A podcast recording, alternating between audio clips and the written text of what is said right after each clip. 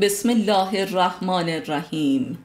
کند و کاوی در اصول، جلد اول، مؤلف استاد علی اکبر خانجانی، صفحه 43. درباره شریعت.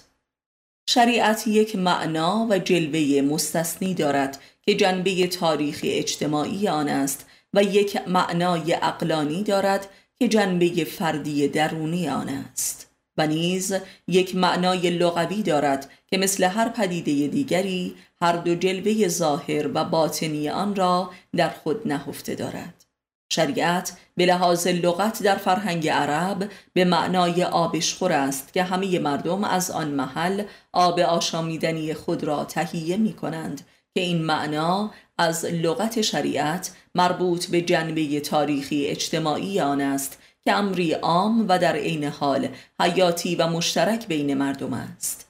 معنای دیگر این لغت از مصدر شرع پدید می آید که به مفهوم آغاز کردن و پدید آوردن است که در زبان فارسی هم در بازجه شروع کاربری عام دارد. بنابراین از دیدگاه تعقلی و کلامی می توان شریعت را به معنای پیدایش و ابداع دانست و نخستین گام و یا حرکت اولیه، همانطور که آب هم نخستین علت حیات انسان است و اولین نیاز حیاتیش محسوب می شود و ابتدایی ترین سعی برای ادامه حیات همانا یافتن آب آشامیدنی است. پس می‌بینیم که این دو جلبه لغوی نیز بی ارتباط به هم نیستند و هر دو حقیقت شریعت را به عنوان سرآغاز حیات انسانی در خود دارا می‌باشند. و اما شریعت در معنای خاصش به مجموعه احکامی گفته می‌شود که از طرف خداوند و به واسطه فرستادگانش به بشر ابلاغ شده است که دال بر زندگی شرافتمندانه است که انسان را از سایر جانداران متمایز کرده و اشرف مخلوقات می کند. و این مجموعه احکام که شریعت انبیای الهی نامیده می شود نیز به لحاظ محتوا دقیقاً مفهوم لغوی شریعت را تداعی می کند و عین همان است، یعنی به مثابه حرکت اولیه است که انسان را در راه انسانیت و تعالی و معرفت قرار می دهد و به سوی خداوند خالق هدایت می کند. به زبان امروزه شریعت را می توان استارت وادی حقیقت نامید و هر پیامبری در حکم یک آغازگر مجدد بوده است و یک استارتر.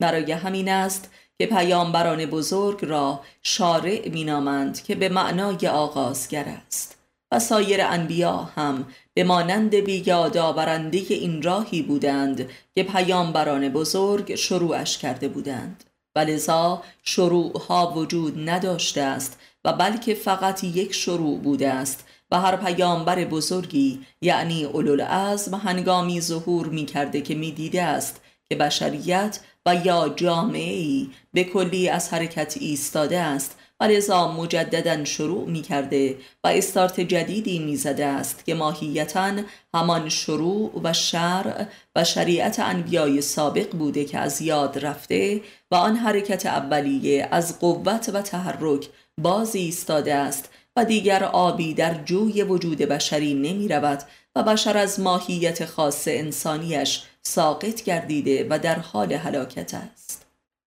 این امر مکرراً در قرآن کریم آمده است که هیچ پیامبری نازل نشده است مگر برای اینکه راه انبیای سابق را تصدیق نموده و به یاد آورد و بشریت را مجدداً در راه اندازد به سوی خدا. در واقع هر پیامبر بزرگی که ظهور کرده مجدداً از اول شروع کرده است و مابقی انبیا شروع کننده نبوده بلکه فقط به یاد آورنده بودند. برای همین است که پیامبران بزرگ مثل حضرت موسی و مسیح و محمد صلی الله را صاحب شریعت مینامند و در فواصل انبیاء بزرگ نیز انبیایی بودند که شریعت نیاوردند و بلکه شریعت قبل را تذکر و دوام بخشیدند تا از یاد نرود. بنابراین هرگاه که پیامبر صاحب شریعت ظهور کرده بدان معنا بوده که شریعت قبل به کلی فراموش و منقرض و مسخ شده بوده است و ولذا شریعت جدید در واقع شروع دیگری از همان شریعت مسخ شده است. یعنی احکامی را که محمد صلی الله آورد همانی بوده است که مسیح و موسی و ابراهیم و نوح و زرتشت آورده بودند که در طول تاریخ دچار تحریف و تناسخ شده و دیگر قوت و قدرت شروع کنندگی را نداشتند و حرکتی پدید نمی آوردند.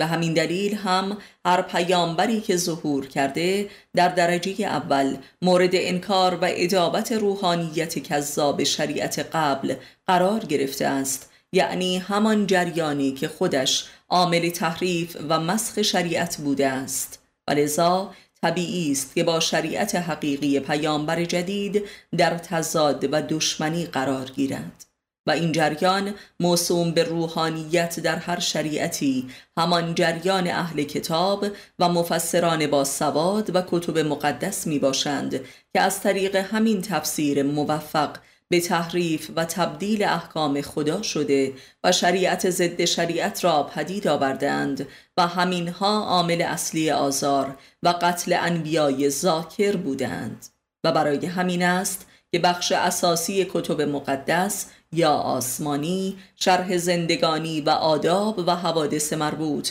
به انبیای سابق است و از این رو کتب مقدس منشأ اصلی تاریخ انبیا می باشد. پس شریعت پیامبران شروع کننده و حرکت اولیه‌ای بوده که انسانها را از عالم ماده به راه می اندازد و به سوی عالم غیب که مطلقش خداوند خالق است دعوت می کند به سوی آخرت. پس اگر روح و محتوای عملی حاکم بر همه احکام شریعت تقوا می باشد قابل فهم و معقول است، زیرا تقوا به معنای دوری و پرهیز از امور مادی یا دنیوی است و این همان شروع و هدف مرکزی شریعت است و حرکت اولیه و جان رسالت انبیا می باشد و اولین شروع کننده این حرکت هم خود پیامبران بودند و وجودشان مظهر این شروع و تحرک و تقوا بوده است. پس انبیا مظهر و جمال شروع یعنی شریعت هستند و نه لزوما مظهر غایت و آخرت، مگر اینکه واقعاً به کمال و مقصد آن راهی که شروعش کرده بودند رسیده باشند. و اما هدف این راه چیزی جز رسیدن به حق و دیدار با او نیست و در کل تاریخ انبیای الهی تنها کسی که دعوی دیدار با حق نموده است پیامبر اسلام حضرت محمد صلی الله است و هیچ کدام از انبیای ما قبل و پیروانشان چنین ادعایی نداشتند. پس محمد صلی الله تنها پیامبری بوده است که هم شارع و هم خاتم است. این واقعه در قرآن کریم متجلی است. خداوند کل دینش را آشکار کرده است. قرآن. و نیز مسئله ختم نبوت که تنها تفاوت دین محمد صلی الله با سایر مذاهب می باشد حاصل این واقعه است. امروز دین را بر شما کامل کردم و نعمت خود را بر شما به غایت رسانیدم و راضی شدم که اسلام دین شما باشد. قرآن. پس محمد صلی الله پیامبری است که نه تنها شارع است بلکه کامل و خاتم نیز هست و خودش اسوه تمام عیار راهی است که طرحش نموده است و این راه را از آغاز تا پایانش رفته است، یعنی راه از خود تا به خدا را کاملا طی نموده و میداند و مظهر تقوای کامل است، زیرا کاملا خود را ترک گفته است تا به خدا رسیده است و خدا را دیدار کرده است و این است که دین محمد صلی الله دین جمال اوست و بر جمالش صلوات میفرستیم. یعنی دین محمد صلی الله به عنوان دینی منحصر به فرد خودش نسبت به سایر انبیا دین جمالی و عاشقانه است. ولذا مؤمنان واقعی او در زمان حیات دنیویش جملگی عاشق جمال او بودند و ایمانشان جمالی و عاشقانه بود، نه کتابی و حسابی و منطقی و تفسیری. پس شریعت از نخستین گام تا به آخرین آن درجات تقواست، یعنی مراتب پرهیز و ایثار از خود و هر آنچه که خودیت و منیت را تشکیل می دهد. پس می بینیم که جوهری شریعت سراسر ایثار است و ایثار هم نمی تواند امری تقلیدی و تلقینی و فقط ظاهری و آدابی باشد، بلکه امری عاشقانه است و فقط کسی که عاشق چیزی است به واسطه عشق به آن چیز و به میزان اخلاص در آن عشق می تواند ایثار کند و از خودش گام به گام دل بکند و از امیال خود بگذرد. پس گوهره باطنی شریعت عشق است، وگرنه سراسر ریا و نمایش و تزویر و اکراه می شود و شریعت ضد شریعت را پدید می آورد، یعنی منافق پرور است که بدترین نوع کفر است. و آیا می توان صرفاً به واسطه موعظه و تبلیغ و فلسفه و استدلال کسی را عاشق نمود؟ البته خیر. عشق واقعی جمالی است و نه منطقی، و آن عاشقی که حاضر باشد از تمامیت خودش بگذرد بایستی فنای در وجود معشوق شده باشد و جز وجود معشوق برای خودش وجودی نیابد و نبیند و لذا به امر معشوق بتواند از تمامیت خود و دنیای خود بگذرد، آن هم با شوق و نه منطق، با اشاره و نه فلسفه، به نازی نه به نیازی. و در صدر اسلام می‌بینیم که فقط یک نفر است که نسبت به محمد صلی الله چنین مقامی از عشق یافته است و آن علی علیه السلام است، و ما بقیه مؤمنان بر مدار عشق علی علیه السلام پدید آمدند و به علی علیه السلام عشق می‌ورزند و در واقع عاشق عشق علی علیه السلام به محمد صلی الله هستند و علی علیه السلام میزان دین محمد شده است. میزان انسان، امیر مؤمنان، مولای متقیان، سلطان عارفان.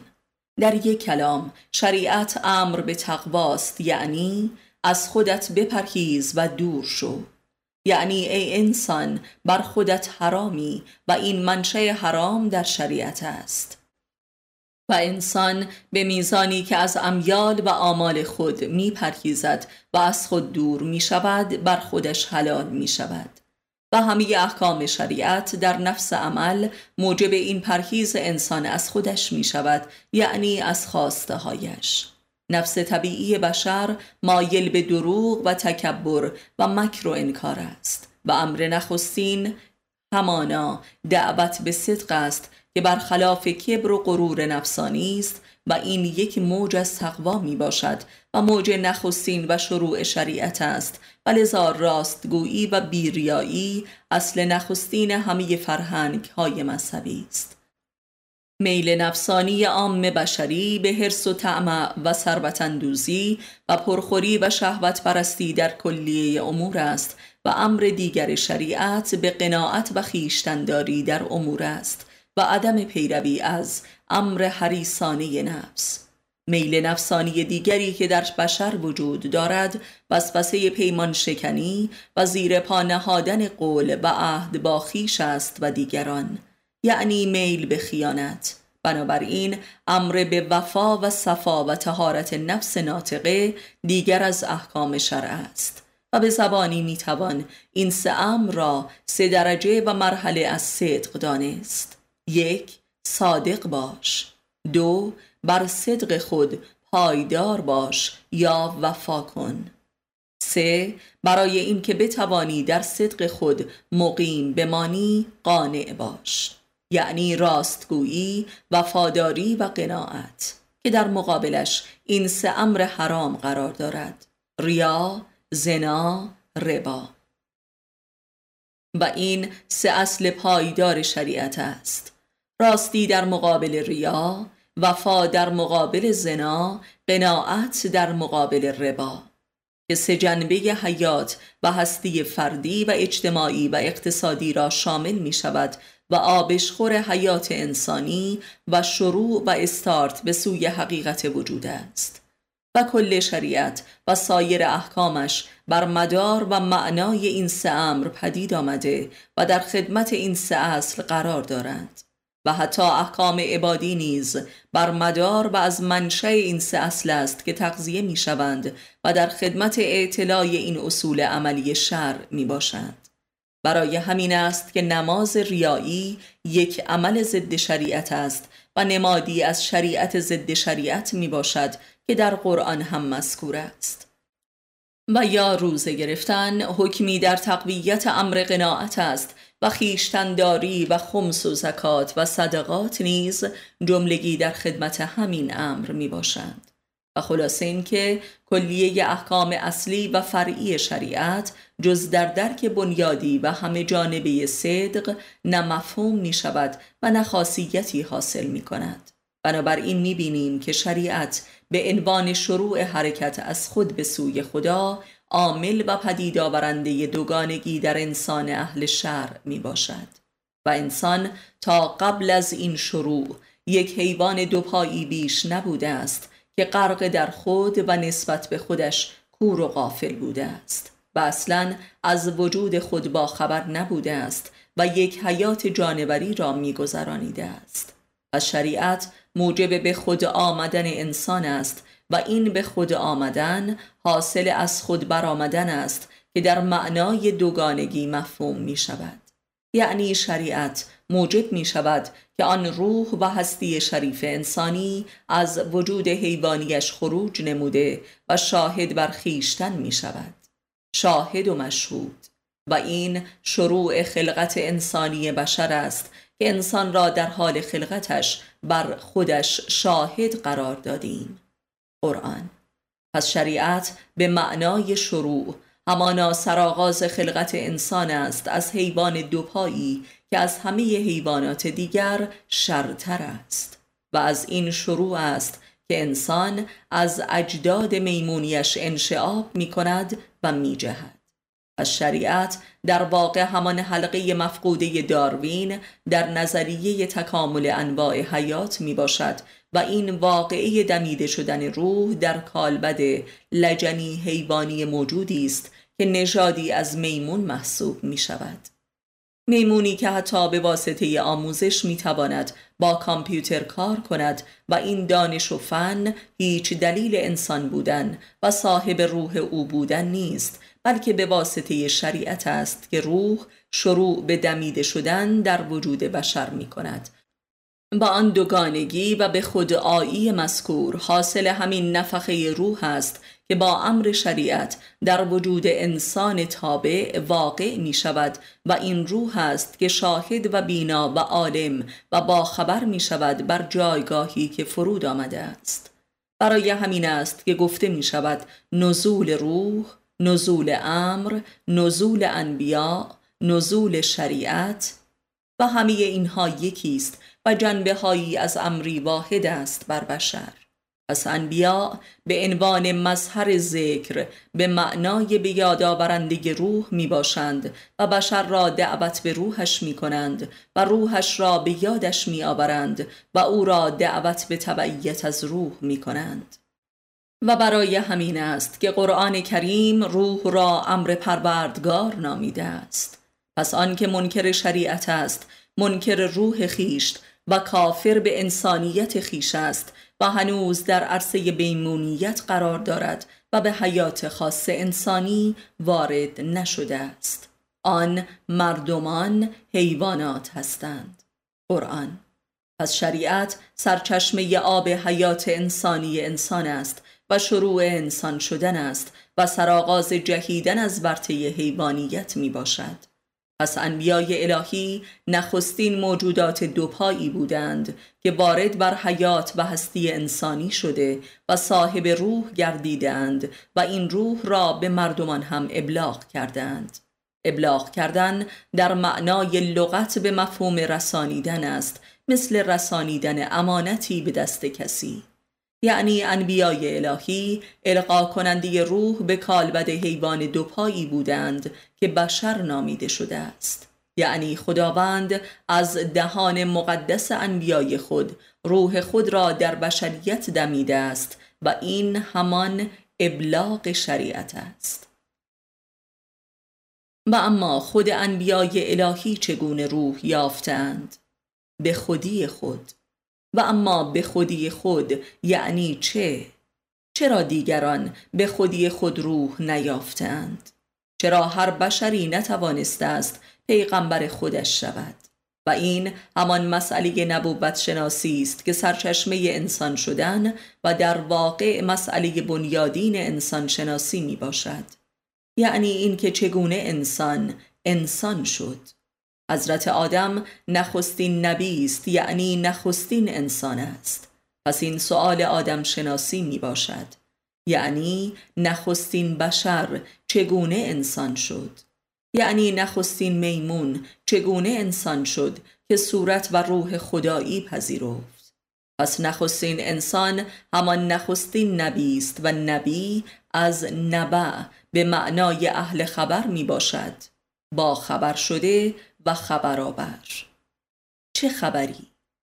آدم در بهشت موجودی بیخبر و مدهوش و غرق در خویش بود و هرچند که ذاتاً خلقتش کامل و صاحب روح بود و گویا به تازگی روح در او دمیده شده بود و به همین دلیل مات و مبهوت خویش و غرق در این روح بود که در او دمیده شده و به مانند موجودی کیش و مات بود و همین وضع بهشتی او بود، تا اینکه خداوند حوا را از بطن آدم پدید آورده و در کنارش قرار داد و از اینجا بود که آدم به تدریج از خودش بیرون آمد و این بیرون آمدن مقدمه بیرون آمدن از بهشت شد و کم کم بین این دو مشاجره شروع شد و شجره ممنوع پدیدار گشت و این مشاجره در نهایتش برای حل خود منجر به همخوابگی شد و نطفه اخراج از بهشت بسته شد و با این اخراج هم طبق قول قرآن نبوت آغاز شد و آدم به هوش آمد، یعنی به خود آمد و خود را دید و بسیار هم زشت دید و احساس کرد که باید خود را بپوشاند و عورتش را مخفی دارد. لذا آدم و حوا صاحب لباس شدند و با لباس از بهشت بیرون شدند و این نخستین صورت از تقوا بود. یعنی آدم از خود بیرون آمده و خود را دیده بود و علت و سبب این بیرون آمدن از خود که مقدمه بیرون آمدن از بهشت و مقدمه به هوش آمدن و نبوت شد همانا حوا بود. زن حوا چه بود و با آدم چه کرد؟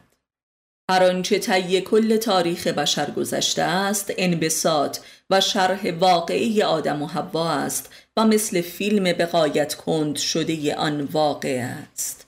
حوا از بطن آدم خلق شد و این خلقت مواجه با خروج و به هوش آمدن آدم نسبت به خودش شد. آیا حوا همان جمال روح دمیده شده در آدم نبود؟ و آیا آن شجره ممنوعه همان مشاجره آدم با روحش یعنی حوا نبود؟ سرآغاز دوگانگی آدم و نبوت. آیا حوا همان خبر نبود؟ خبری هم که عارفان به واسطه معرفت نفس از آن یار روحانی می‌دهند دقیقاً خبری است که از یک زن به غایت زیبا و مقدس می‌دهند. خبری هم که خداوند در معراج پیامبر اسلام صلی الله و در ختم نبوتش به او می‌دهد این است که ای محمد، اگر قرار نبود که تو را خلق کنم اصلا جهان را نمی آفریدم و اگر قرار نبود که علی را خلق کنم اصلا تو را خلق نمی کردم و اگر قرار نبود که فاطمه را خلق کنم اصلا علی را هم خلق نمی کردم، یعنی اصلا چیزی خلق نمی کردم. و این خبر آخر همان خبر اول است و نبوت آخرین همان نبوت اولین است. پس اگر چنین است لذا به طور عام زن جمال شریعت است و فاطمه سلام الله کمال این جمال است، تا آنجا که محمد صلی الله هم فاطمه را مادر خود می‌خواند و خود را مولود او، یعنی او را علت و خود را معلول می‌داند. یعنی فاطمه سلام الله مقصود دین خداست و غایت شریعت و به لحاظ تاریخی نیز زن پدیدآورنده و حیات بخش مرد است و بستر بقای اوست، معنایی که حضرت فاطمه سلام الله در معارف خاص شیعی دارد ادامه همان معنایی است که حضرت مریم علیه السلام در دین مسیح دارد و ادامه همان معنایی است که مادر موسی در دین یهود دارد و ادامه همان معنایی است که حاجر در تکامل دین ابراهیم دارد و ادامه همان معنایی است که حوا در دین آدم دارد. و هنگامی که محمد صلی الله ازدواج را سنت خود مینامد بدان معناست که ازدواج سنت دین محمد است، وگرنه ازدواج به عنوان یک سنت غریزی سنت هر مردی است و بلکه سنت هر جانوری است. و این است که پیامبر اکرم صلی الله زن و نماز را با هم برابر قرار می‌دهد و نیز صبوری و خشوع اسطوره‌ای محمد صلی الله در رابطه با همسرانش. و اما به راستی بین شریعت و زن چه رابطه وجودی، منطقی و عملی وجود دارد؟ اولین که شریعت به معنای شروع حیات انسانی و نیز به معنای آبشخور نخستین، شروع جسمانیش نیز از زن است، نه فقط در بهشت و به واسطه حوا، بلکه هر کودکی که از پستان حوایی شیر می‌خورد و گویا پستان مادر نخستین شریعت یا آبشخور بشر است. و برای همین به مدت 2 سال شیر دادن به کودک نخستین حکم شریعت است در خطاب به مادر. آبشخور ما قبل از پستان رحم مادر است. و در عالم هستی کیست مهربانتر و ایثارگرتر و عاشق‌تر از مادر؟ و کیست نفوذ کننده تر از مادر در فرزند؟ پس زن آبشخور حیات حیوانی و نیز آبشخور حیات انسانی بشر است به واسطه عشق ورزی به فرزند. و نیز قبلا نشان داده ایم که گوهره شریعت عشق است و زن به عنوان همسر، پناهگاه و ارضا کننده شدیدترین نیاز وجودی مرد است و نیز راز استمرار بقای مرد و بستر حرکت او در تاریخ. و اگر تاریخ چیزی جز عرصه و راه رسیدن انسان از خود به خدا نیست، پس تاریخ همان تاریخ شریعت است و زن هم تجسد و تعین آن می باشد و جمال شریعت است و فیزیک شریعت. رابطه مرد با زن همان رابطه مرد با روح خودش می باشد یا راه خودش به سوی خدا. فاصله بین خود تا خدا همان فاصله بین مرد تا زن است، همانطور که کل شریعت همان راه از لاست تا الله و در الله است که انسان کامل می شود. رابطه زن مرد همان رابطه اللاست، همانطور که ال همان معکوس لاست. زن و مرد هم عکس یکدیگرند، یعنی آینه یکدیگرند و هر ارزش باطنی و وجودی در نزد مرد متضادش در زن قرار دارد و این است که زن عامل تقوای مرد است و او را از خودش جدا می کند و شریعت عرصه مقابل ارزش‌های متضاد است، ارزش‌هایی که یک قطبش مرد است و قطب دیگرش زن، دو قطب متضادی که یکدیگر را مستمراً جذب می‌کنند و به هم محتاجند و به همان شدت ضد یکدیگرند. به همان شدت که به هم نزدیک می‌شوند از هم دفع می‌گردند به لحاظ اخلاق و آداب و امیال و ارزش‌ها. و تجسم عینی این وضع در رابطه جنسی است که غایت نزدیکی آنها به دوری آنها می‌انجامد. در همین وضعیت دوگانه و متضاد می توان دید که چگونه آدمی به میزانی که نسبت به خودش تقوا و پرهیز پیشه می کند و از خود دور می شود، خود را می شناسد و به واسطه معرفت نفس به خود نزدیک می شود و تقرب می جوید. و تقرب حاصل تقواست و دروی سکه هر امری از شریعت و کل شریعت است. و این همان مسئله ترس از خدا یا تقوا و تقرب به خداست که امری واحد و توأم است و از همدیگر حاصل می آیند. و این همان چیزی است که در حکم شرع خطاب به مرد آمده است که از تبعیت امیال زن بپرهیزد، هرچند که به زن نیازمند است. و این گونه است که مرد موفق به شناخت حقیقت شرع که همان امر و ماهیت و علم روح است می گردد.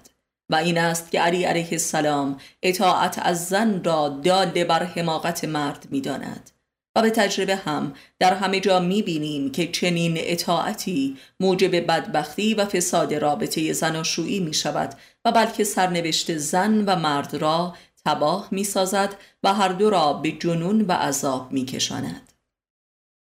پس هسته مرکزی شریعت رابطه زناشویی است و می دانیم که رابطه زناشویی هم هسته کل روابط اجتماعی و حیات جامعه است. و اصلا شریعت سر رابطه است و فقط روابطی که بر اساس شریعت شروع می شوند موجب ارتباط انسانی هستند و مابقی روابط حیوانی و انحطاط آور و مولد عذاب است و اصلا رابطه نیست، رابطه ای قلبی نیست. و اصلا شریعت استارت هر رابطه است و هیچ رابطه ای بین دو انسان پدید نمی آید و آغاز نمی گردد و نطفه اش بسته نمی شود الا بر اساس یک ارزش و عمل شرعی، و ماهیت هر عمل شرعی ایثار است. پس هر رابطه ای بر اساس یک ایثار و از خودگذشتگی ممکن می شود و اگر همچنان متقابلا این جریان ایثاری تداوم و ارتقا یابد، این رابطه موجب تقوا و تقرب و تعالی انسان می شود. همانطور که در قرآن کریم آمده است که در بهشت و نیز دوزخ همه دو قلو هستند و کسی در دوستی با انسان مؤمنی به همراه او وارد بهشت می شود و دیگری در دوستی با انسان کافری به همراه او به دوزخ می رسد. و بهشت کانون اتحاد و ارتباط انسان هاست و دوزخ هم کانون انزجار بین انسان هاست. یعنی انسان به میزانی که از خود می‌گذرد به دیگران نزدیک می‌تواند شد و امکان ارتباط می‌یابد. رابطه‌ای قلبی. و این همان رابطه شرعی است که خلاق و سعادت بخش است. انسان در رابطه با کل جهان هستی هم همین گونه است و به میزانی که از خودش و امیالش در رابطه با جهان می‌گذرد می‌تواند با باطن جهان هستی مربوط شود و بر آن علم و معرفت یابد. پس شریعت همان راه رابطه است با خود و مردم و کل جهان و امکان کسب معرفت و رشد عقلی و معنوی است. شریعت سرآغاز و حرکت اولیه به سوی عالم وجود است و راه وحدت با جهان است و با خیشتن، یعنی راه معرفت نفس و علم حقیقی می باشد. و به همین دلیل است که اکثریت قریب به اتفاق احکام و معارف شرع در قرآن کریم مربوط به روابط اجتماعی است. شریعت میگوید ای انسان، به هر چیزی که بیشتر جذب میشوی از آن چیز دور شو و از هر چیزی که بیشتر میهراسی به آن چیز نزدیک شو. و این همان سیمای دوگانه شریعت است که تقوا و تقرب نامیده میشود. پس میبینیم که منطق شریعت کاملا دیالکتیکی است و انسان را دعوت به جنگ با خیشتن می کند. پس دیالکتیک شریعت کاملا باطنی و معرفتی و عملی است و انسان را به رویارویی با خودش می کشاند و نه با دیگران. انسان به میزانی که از خود می‌گذرد و دور می‌شود به دیگران و با جهان نزدیک می‌شود و امکان رابطه پیدا می‌کند و در رابطه اش با جهان و مردمان دیر یا زود به بنبست می‌رسد و آنگاه دوباره به خودش رجعت می‌کند و این رجعت حاصل آن تقوا و پرهیز از خویش است که همانا معرفت نفس را میسر می‌سازد.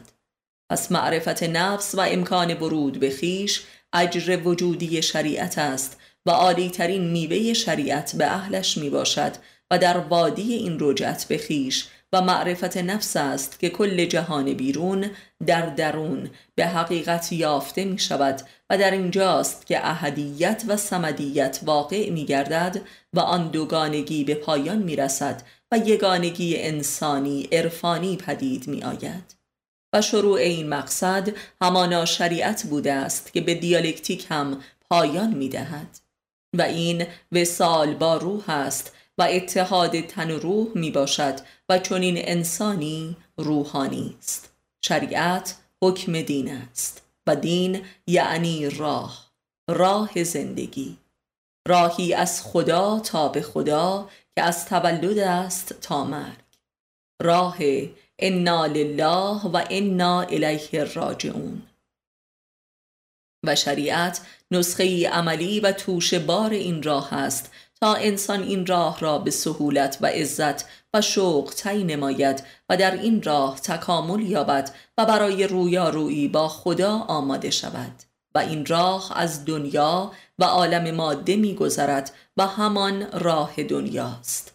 پس احکام شریعت تماما دنیوی است و مربوط به امور و مسائل آن و در غیر این صورت اصلا نیازی به شریعت نمی بود و آدمی با به دنیا آمدن در این راه قرار می گیرد و به جبر زمانه در این راه رانده می شود. ولی شریعت استارت راه پیمایی با اختیار و اراده و شوق است.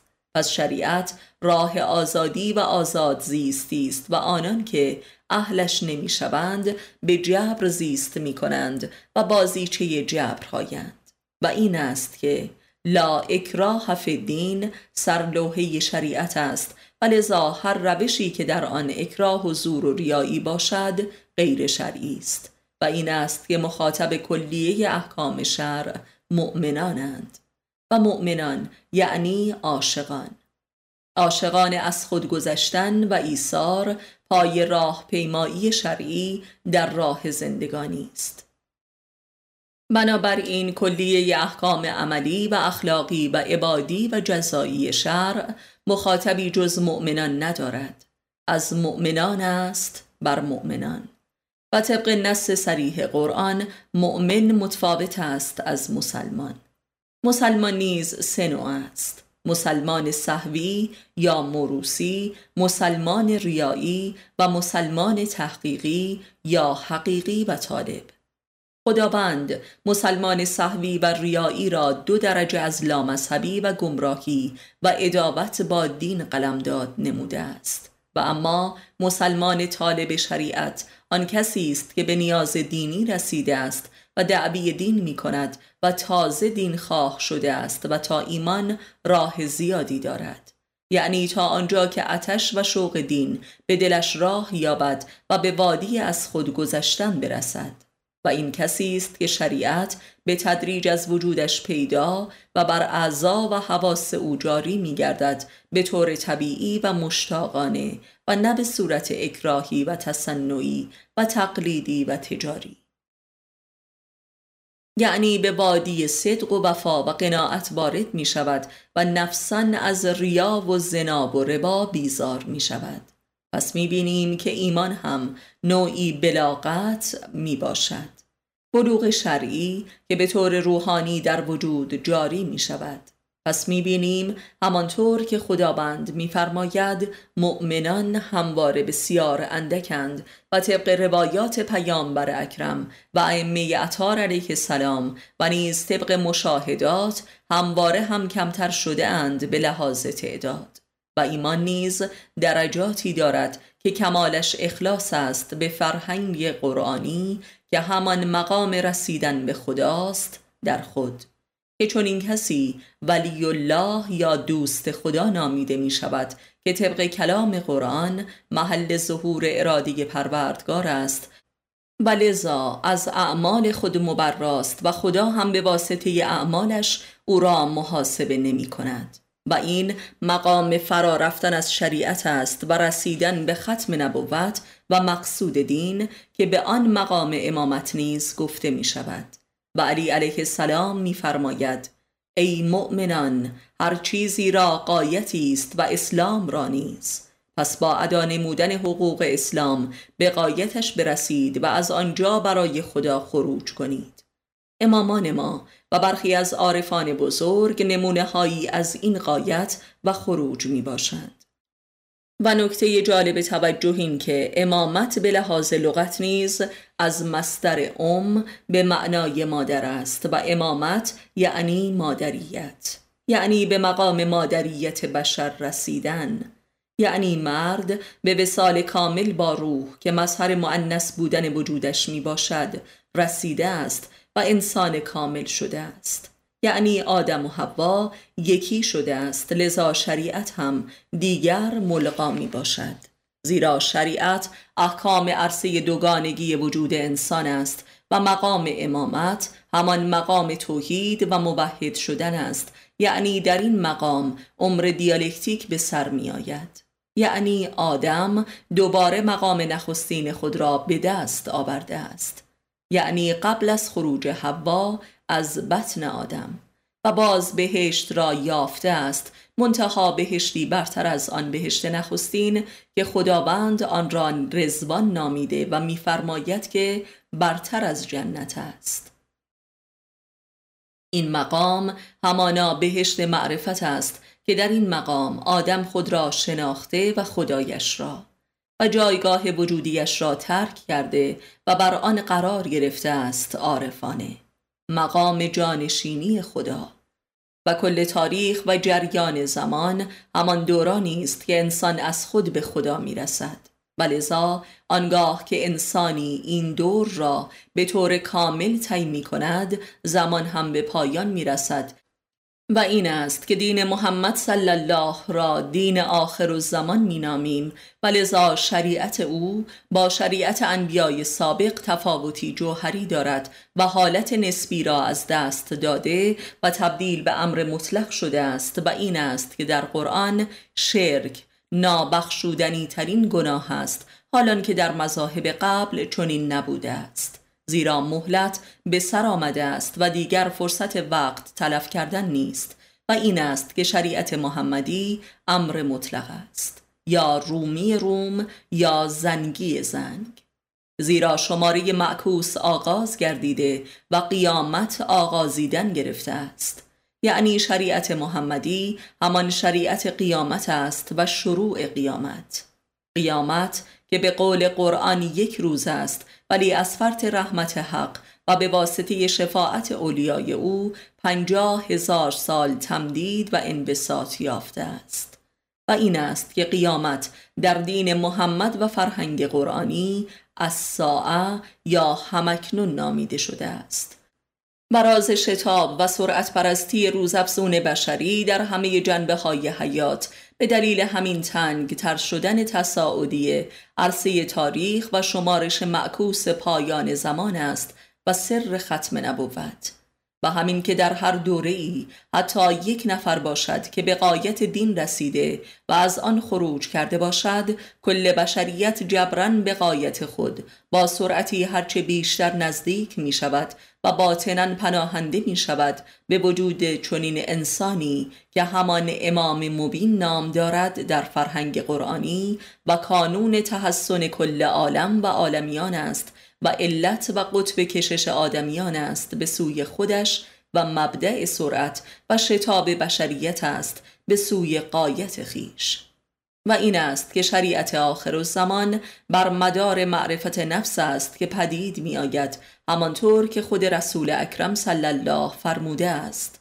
زین پس فقط راهروان معرفت نفس هستند که به حق و تصدیق دین من میرسند، زیرا نبوت ختم گردیده و دیگر پیامبری نخواهد آمد. به زبانی دیگر در اسلام نبوت عام و همگانی شده است و این است که نعمت بر بشر به کمال رسیده است و هر کسی میتواند از طریق معرفت نفس به نبوت برسد، همانطور که خود انبیای الهی از همین طریق به نبوت رسیدند و این است که دوران موعظه و ابلاغ کلمه به پایان رسیده است و اثری ندارد و بلکه نتیجه معکوس دارد و امر به معروف همانا امر به خودشناسی است طبق سنت انبیای الهی. و این است که صراط المستقیم هدایت، همانطور که امام صادق علیه السلام معرفت نفس را همان صراط المستقیم نامیده است. و همه انبیای الهی در همین صراط به نبوت رسیدند و معرفت نفس مغز و جوهره شریعت همه پیامبران بوده است که اینک بر کل بشر واجب وجودی گردیده است و جز از این طریق حق شریعت یافته نمی شود و به غیر از این طریق، خاصه در عرصه آخرالزمان، جز گمراهی مضاعف و ستم نصیب کسی نمی گردد. و این است که پیامبر اکرم صلی الله می فرماید: زین پس در میان مؤمنان امت من کسانی پدید می آیند که همه انبیای سابق به مقام آنها در نزد خدا قبطه می خورند. و علاوه بر این در عصر جدید نیز همه فرزانگان و جویندگان حقیقت به اهمیت اضطراری امر خودشناسی به طور کلی اذعان نمودند، از مارکس و هگل و نیچه تا هایدگر و سارتر و یاسپرس و بریکسون و خلیل جبران و چخوف و یونگ تا آنشتاین و کریشنامورتی. هر که درد انسان بودن داشته است، دیر یا زود به اهمیت حیاتی و اورژانس این امر رسیده است و دعوت به این امر نموده است و در واقع امر به معروف همین است. و در عصر ما و در کشور ما نیز دکتر شریعتی از جدیترین سخنگویان معرفت نفس و از بانفوذترین عاملان امر به معروف محسوب می شود و خط فکری او خط امر به معروف و نهی از منکر است و ما بقی امر به منکر و نهی از معروف می باشد. در عرصه آخرالزمان امکان معرفت نفس بسیار بیشتر از اعصار قبل پدید آمده است، خاصه در این قرون اخیر و مخصوصاً در عصر حاضر، زیرا سرعت و شدت حرکت زمان به سوی غایتش موجب ظهور و بروز نفس مادی عالم و آدم شده است که علوم و فنون و صنایع کانون اصلی این برون افکنی می باشد. در این وضع بشر به کلیه آرزوهای دنیوی و مادیش میرسد و در آن هیچ حقی و نجاتی و نوری و آسایش و انسانیتی برای خود نمییابد و لذا به سرعت در حال مایوس شدن از دنیا می باشد و همین نومیدی کبیر سرآغاز پیروزی بزرگ است و آن پیروزی همانا فتح باب وادی معرفت نفس می باشد. و این یک توفیق اجباری است، زیرا بشر هر آنچه را که از دنیا پرستی و تفنن و بازیگری و حرص در تصور داشته به واسطه تکنولوژی در بیرون می‌یابد، ولی این یافتن چیزی جز حرمان و پوچی و رسوایی و عذاب نیست. ولذا جبران زمینه رجعت به خیشتن فراهم آمده، زیرا جهان بیرون روز به روز دوزخی تر می شود و آدمی راهی جز به درون خیش ندارد، فرار از دوزخ تکنولوژی و پناهنده شدن به درون خیش. و این جلوه‌ای معنوی از سنت اصحاب کهف است که علی علیه السلام فرمود: زین پس سنت مؤمنان ما سنت اصحاب کهف است. پس زمینه تقوا به خودی خود فراهم آمده است، زیرا همه آرزوهای محقق شده سر از جهنم درآورده است و تبدیل به انواع عذابها گردیده است. پس امروزه و در عرصه آخرالزمان هزاران بار بیشتر امکان شریعت برای بشر فراهم است تا در اعصار گذشته و قبل از ظهور اسلام، و این امکان روز به روز فراهمتر می شود، زیرا جهان ماده و دنیا دوزخی تر می گردد و راه دیگری جز رجعت به خیشتن باقی نمی ماند و آدمی یا به خود رجوع می کند و یا در دوزخ تکنولوژی که دوزخ آرزوهاست نابود می شود. و این کلام علی علیه السلام که برای اولین بار از زبان بشری صادر شده است، نشانه شروع قیامت و آخرالزمان است که هشدار که رشته‌های بقای دنیا بریده شد. و این بدان معناست که صراط المستقیم هدایت آشکار و اجتناب ناپذیر گردیده است و معرفت نفس به عنوان راه میانبر و گوهره شریعت معلوم و مسلم آمده است و جز این راه فرصت و امکان دیگری برای نجات نیست. زیرا همان گونه که قرآن می‌فرماید دوزخ در حال آشکار شدن است، یعنی نیمی از حقایق و نشانه‌های شریعت و معارف دین که همان دوزخ است آشکار شده است و بشر را به سوی بهشت فراری می‌دهد که نهان است و دربش از دل باز می‌شود، یعنی نهی از منکر که همان نهی از کفر و دوزخ است به خودی خود در بیرون واقع شده است و امر به معروف که همان امر به معرفت نفس است به عنوان تنها راه و آلترناتیو باقی مانده است. و این است که دیگر دوران ابلاغ کلمه و امر به معروف و نهی از منکر کلامی پایان یافته است و سرآغاز این پایان همان ختم نبوت است. و این است که دین محمد صلی الله دین معرفت نفس یا عرفان است، نه دین موعظه و آداب و اطوار. بنابراین شریعت به عنوان مجموعه‌ای از آداب و اعمال فنی و گفتار کلیشه‌ای در دین محمد صلی الله حذف شد و فقط آن بستر کلی شریعت یعنی صدق باقی مانده که در خدمت معرفت نفس است، یعنی مغز شریعت انبیا در شریعت محمدی آشکار شد. زیرا بدون صدق اصلاً امکان رجعت به خویشتن و خودشناسی میسر نیست.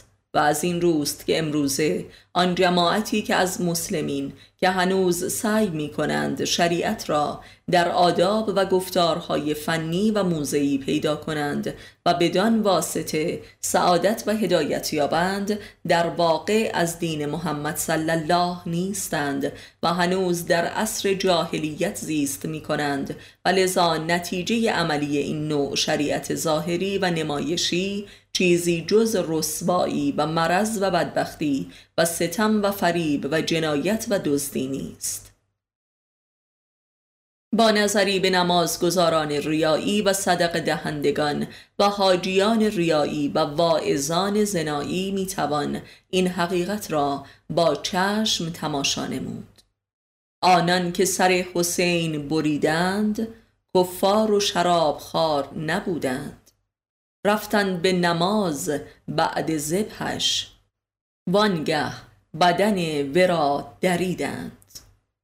این است که شارعان اسلام ناب محمدی پس از او و امامان عرفای ما بودند که همواره به واسطه شریعت مداران کذاب بنی اسرائیلی تحت آزار و محاکمه و کشتار بودند. و همانطور که قرآن کریم می‌فرماید خداوند خودش حافظ و شارع و باسط دین خود می باشد و عرصه آخر و زمان به معنای اشاعه بسط و تکامل جهانی اسلام است و خداوند خود حق دینش را تا به آخر ادا فرموده و خروج نموده و حقش را عیان کرده است.